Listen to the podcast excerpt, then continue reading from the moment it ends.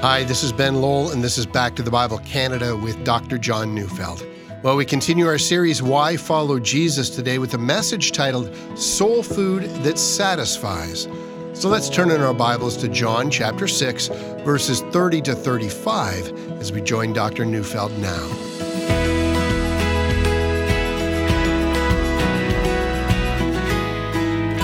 All of human life is taken up in one long search for permanent satisfaction. This is the driving motivation behind why every human being keeps on living. We were created to be happy, contented, at peace, and satisfied, and our souls crave these things, needs them. Our souls desire to feed on this. Our soul needs soul food, if you will, you know, to grow and to be healthy, even as our body needs food to be healthy. The food the soul needs is meaning, acceptance, hope, and of course, reconciliation with our Creator. Take away from any human being any hope of ever being satisfied, and that person will either commit suicide or, failing that, that person will attempt to anesthetize the pain of a wounded soul through alcohol or drugs or violence, pornography, or anything else that can ease the pain of soul hunger, even for a moment. We are desperate for satisfaction. See, that I think is both the tragedy and the hope of the human condition. It's a tragedy because too often we allow our desires to be fed by things that, that don't ultimately satisfy, and so we sell our souls out cheap. To put it another way, we're far too easily satisfied, or I might say we sell our souls to the devil for his poisonous meal. Take the man or woman who spends a lifetime accumulating money or fame or a reputation. I mean, these are, as you know, temporal matters, and, and the temporal matters, even though they're temporal, will seem to provide for the soul what it needs, at least for the moment. But the problem, of course, is that we're consuming empty calories. I once had a conversation with a missionary who had spent years working with a very impoverished people group. He told me that one of the greatest problems that he ever faced was trying to convince people not to eat a certain root which had become a staple of that people's diet. He said that abundant root that they constantly ate actually filled their empty stomachs and it gave them the impression that they were satisfied, but there wasn't enough nutrition in that root to survive. And so, while the stomach felt full, they were actually starving to death. There's nothing unusual about that, did you know? Most of the human race treats their own souls in precisely that way. They feed their souls on earthly riches, or on sex or on fame or on the exercise of power. And they're slowly dying, but for a time, it actually doesn't feel that way. Indeed, they're feeling satisfied. They're even feeling intense joy. You know, Jesus called that satisfaction of the soul bread. You know, in the ancient world, and in fact, in, in many third world countries today, bread is the basic staple that supports life. People eat bread just to survive. So, in the text we're about to read, Jesus will tell us what we need to survive spiritually. Now, John chapter 6 is one of Jesus' great sermons. He preached it in the only synagogue that was in Capernaum, not far away from where he had grown up in Nazareth. Capernaum was a small fishing village along the shore of the Sea of Galilee, but it would have also included, you know, farmers and day laborers. But Capernaum was at a crucial junction through which people came from various different sectors of Israel and also from a great variety of countries. The Via Maris, this is a major trade highway that went right by that village. And you might remember that Matthew, the tax collector, had set up his tax booth there at the junction of trade flowing through that area. And so the village would have been made up of Jews, but it would also have had an international feel to it. So when Jesus identified himself as the bread that came down from heaven for the whole world, he meant not just Israel, but he actually meant, you know, the whole world.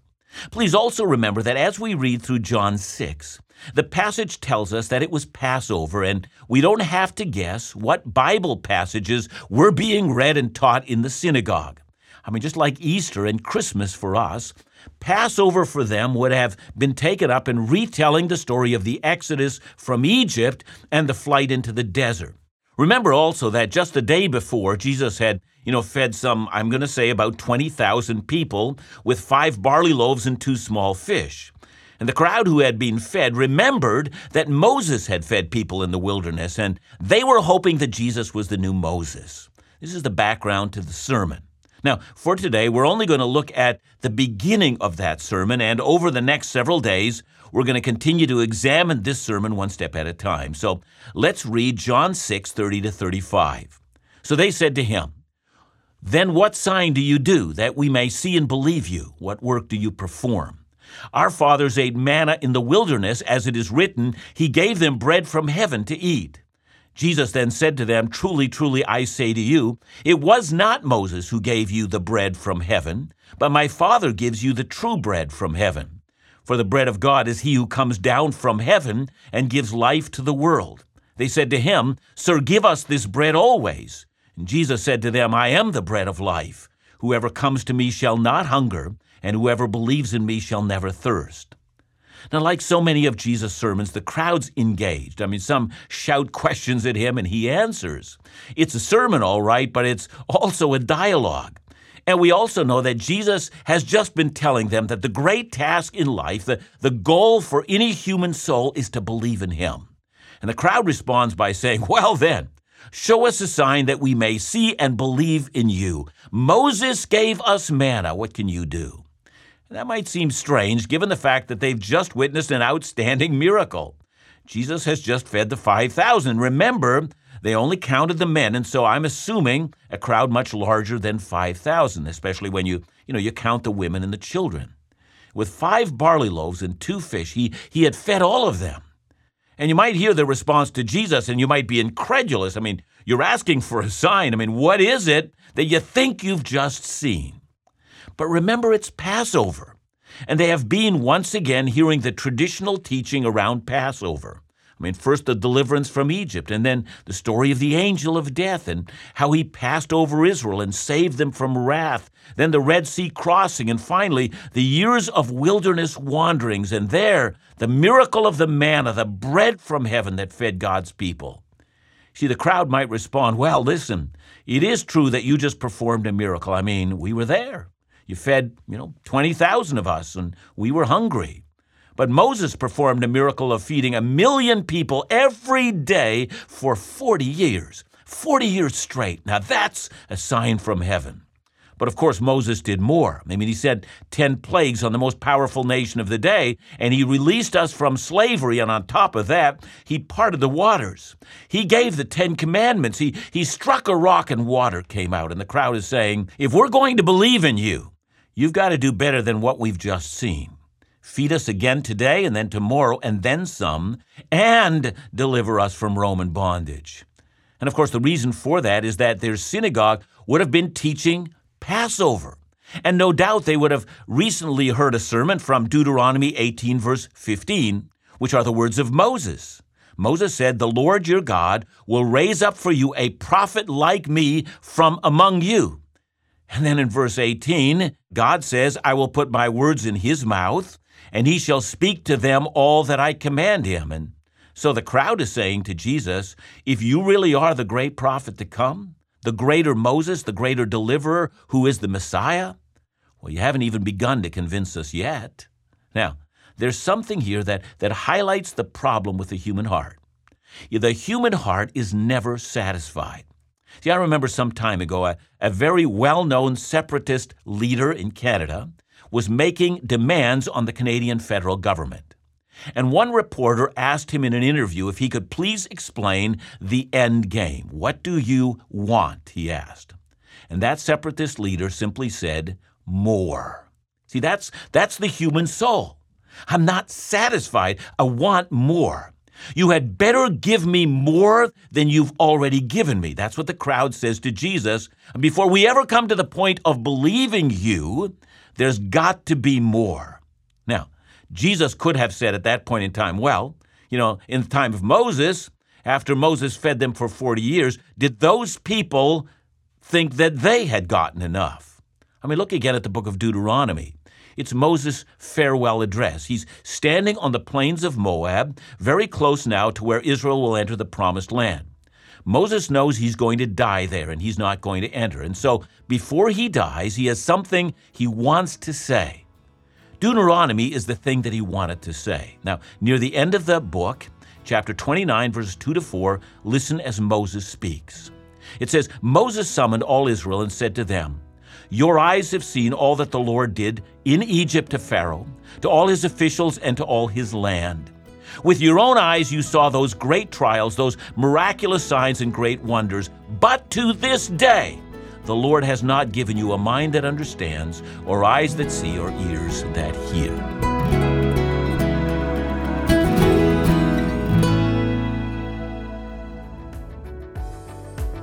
November is an exciting time at Back to the Bible Canada. This month, we offer you a booklet of meditations entitled Quiet Spaces for Christmas, a 30 day devotional focused on the themes of Christmas. It invites you to spend time daily reflecting on God's Word and hiding the truth in your hearts. We're also offering an alternative gift for the youngsters in your life. It's a wonderful story from the pen of Laugh Again's own Phil Callaway called Jake and the Christmas Surprise. This funny, thoughtful story is perfect for that bedtime read with the kids or grandkids. It also provides questions for reflection at the end of each short chapter. Choose one of these great Christmas resources as our gift to you. And if you'd like both or additional copies, they can be purchased at backtothebible.ca. We hope these resources will bless you and your loved ones this coming Christmas season.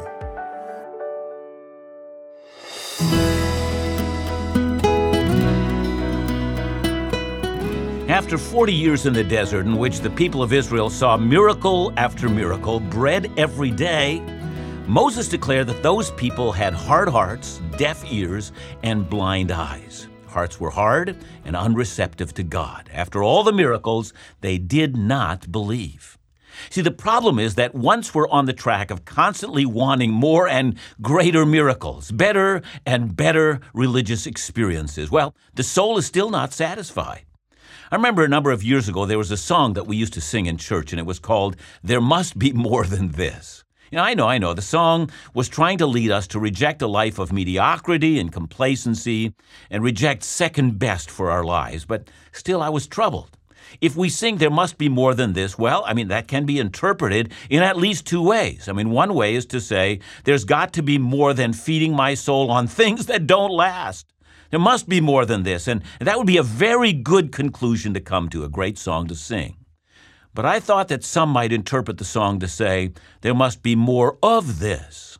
I've already had some miracles. I've had some blessings, some good worship service. I just want better miracles and I want better temporal blessings. And I certainly want a far more exciting worship service than last week. There, there must be more than this.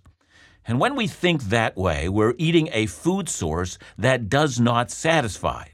Our souls are in serious malnutrition, and all we can think is, if I had more miracles and more blessing and more excitement, well, then I'd be satisfied. And that's what the crowd is telling Jesus. You, they say, are still a long way back of Moses, so until you at least get to his level, you're not yet worthy of us believing in you. There must be more. So let's listen to Jesus' answer, and it's recorded in verse 32. Jesus then said to them, Truly, truly, I say to you, it was not Moses who gave you the bread from heaven, but my Father gives you the true bread from heaven. Now, please remember the context. What has upset the crowd is that Jesus has already refused their heart's desire that he become their king. They want more than an afternoon miracle, they want someone to deliver them from their Roman oppressors. Now, add to that this thought some rabbis in Jesus' day taught that manna came from a great storehouse of bread in heaven. Now, they got that idea from Psalm 78, verses 23 to 25, and that passage says, Yet he commanded the skies above and opened the doors of heaven, and he rained down on them manna to eat and gave them the grain of heaven. Man ate the bread of angels, he sent them food in abundance. Well, so given that psalm, that reality, Jesus is very keen to correct the idea that Moses produced bread. Moses did nothing of the kind. God produced it. God opened storehouses and rained down bread. And so when they were comparing Jesus to Moses, well, already they were on the wrong track. But Jesus is still not done. So having made that point that it wasn't Moses at all, but you think it was. And that's why you're comparing me to Moses. Jesus now adds a second point, and that's recorded in verse 33. For the bread of God is he who comes down from heaven and gives life to the world. Ha ha! There it is. You shouldn't have been comparing Jesus to Moses. You should have been comparing Jesus to the manna. That's the proper comparison. Now, again, this idea that Jesus is the bread that has come down from heaven, well, that should not have been foreign to any of these people. The rabbis often taught that the bread of God was in the temple. It was on what was called the table of the showbread. This is the table in the holy place in the temple. It was also called the bread of the presence. It was to be changed up every single day, and it was become fresh bread. There would be 12 loaves of bread laid out on two piles of six loaves each. It was there as a symbolic representation. It signified that God daily provided his people with food. I mean, think of it like the prayer that we offer before a meal. You know, where does this food come from? Well, it comes from God, and since that's so, we need to give him thanks. For without his provision, I mean, we're nothing. All bread, therefore, whether it's a miracle or God's daily provision, it comes from God. So then, here's Jesus' point. If God is the provider of all that you need for daily food, and since Jesus has been teaching the people that he did the miracle of the feeding of the 5,000 just to show them a sign that God not only provides for their daily needs, but that they also should seek for food that never spoils, well, then they should look to God to provide for them eternal food, food that ultimately satisfies their soul. And if they'd been listening to Jesus, they would instantly understand why this moment was a greater moment than the people had ever seen under Moses. In Moses' day, God sent manna from heaven to feed them temporally. But on this day, the day in which these people lived, God had now sent Jesus from heaven. He comes not just to feed Israel for a day. Notice how Jesus puts it. He comes to give life. He means eternal life, not just to Israel, but to the whole world.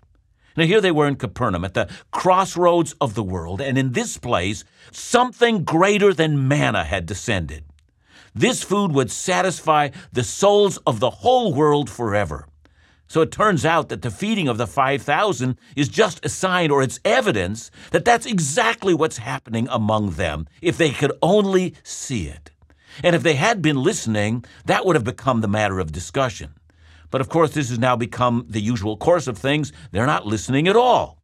And in verse 34, they say, Sir, give us this bread always. That is to say, well, since you have a higher quality of bread than the bread that Moses gave, then just give us this new kind of bread for the next 40 years because it's higher quality and, and we're into that. Start today.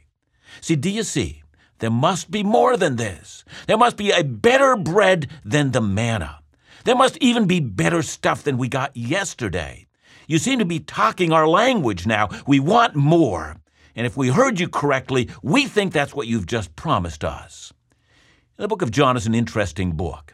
As John accurately records the sayings of Jesus, he tells us of, of seven times throughout his ministry that Jesus began a sentence with the words, I am. And of course, that's very important because if we read ahead to John 8 58, Jesus makes the astonishing statement. He says, Before Abraham was born, I am. Sounds very much like what God said to Moses. Moses is standing before the burning bush in the desert, and there Moses asks God, What is your name? So when I go to Egypt to deliver Israel, what shall I tell everyone when they ask, What's the name of your God? And with that, God responds by saying, I am who I am. Another way of saying that is, Look, I am the God who exists. And as John records the sayings of Jesus seven times in this book, Jesus begins a sentence with the words, I am. In John 8, Jesus says, I am the light of the world. In John 10, Jesus says, I am the gate. Whoever enters through me will be saved. Again, in John 10, Jesus says, I am the good shepherd. In John 11, Jesus says, I am the resurrection and the life. In John 14, I am the way, the truth, and the life. John 15, I am the vine and you are the branches. But this, here in John 6, this is the first time that Jesus ever used an I am statement. So let's read it. John 6:35. Jesus said to them, I am the bread of life. Whoever comes to me shall not hunger, and whoever believes in me shall never thirst. On the one hand, Jesus is claiming that he fulfills the hopes of Isaiah 55, verse 1. Come, everyone who thirsts, come to the waters, and he who has no money, come and buy and eat. And also Isaiah 49, verse 10. They shall not hunger or thirst, for he who has pity on them will lead them. In short, what Jesus is saying is that, you know, you want better manna, do you? Well, the reason you want better manna is because all of you know that your soul is not satisfied. And you should also know that if all I did was give you temporal food, you'd still not be satisfied. Instead, I am the kind of food that gives eternal life. That's who I am. And that's what your soul needs. You know, I began by saying that all human beings have a problem. We've been feeding our souls with food that's not satisfying, and we're dying. And we don't know how to satisfy ourselves. We desperately need peace with God. We desperately need inner joy. We desperately need to discover why we have been created and we need to live with meaning. We need to be reconciled to God, and we need to have hope. But all that we've eaten are empty calories, and we find that we're starving to death.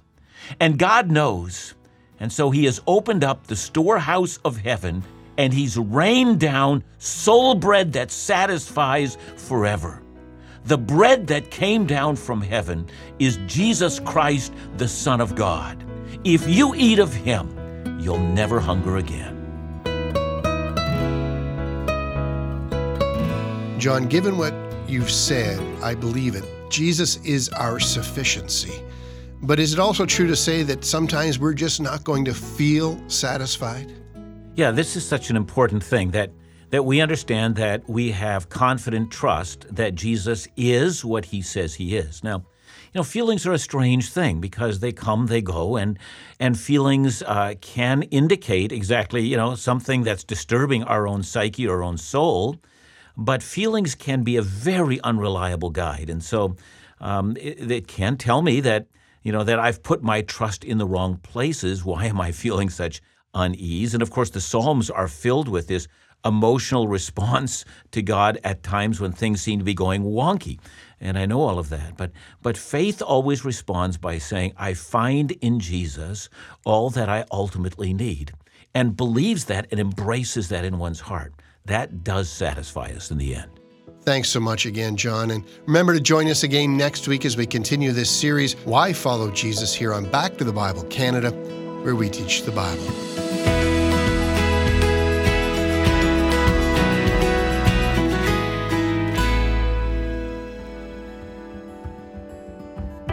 It's never too early to start planning your travels for the new year, and our April 2024 Caribbean ministry cruise may just be the right mix between relaxing and spending time refreshing your walk with Jesus.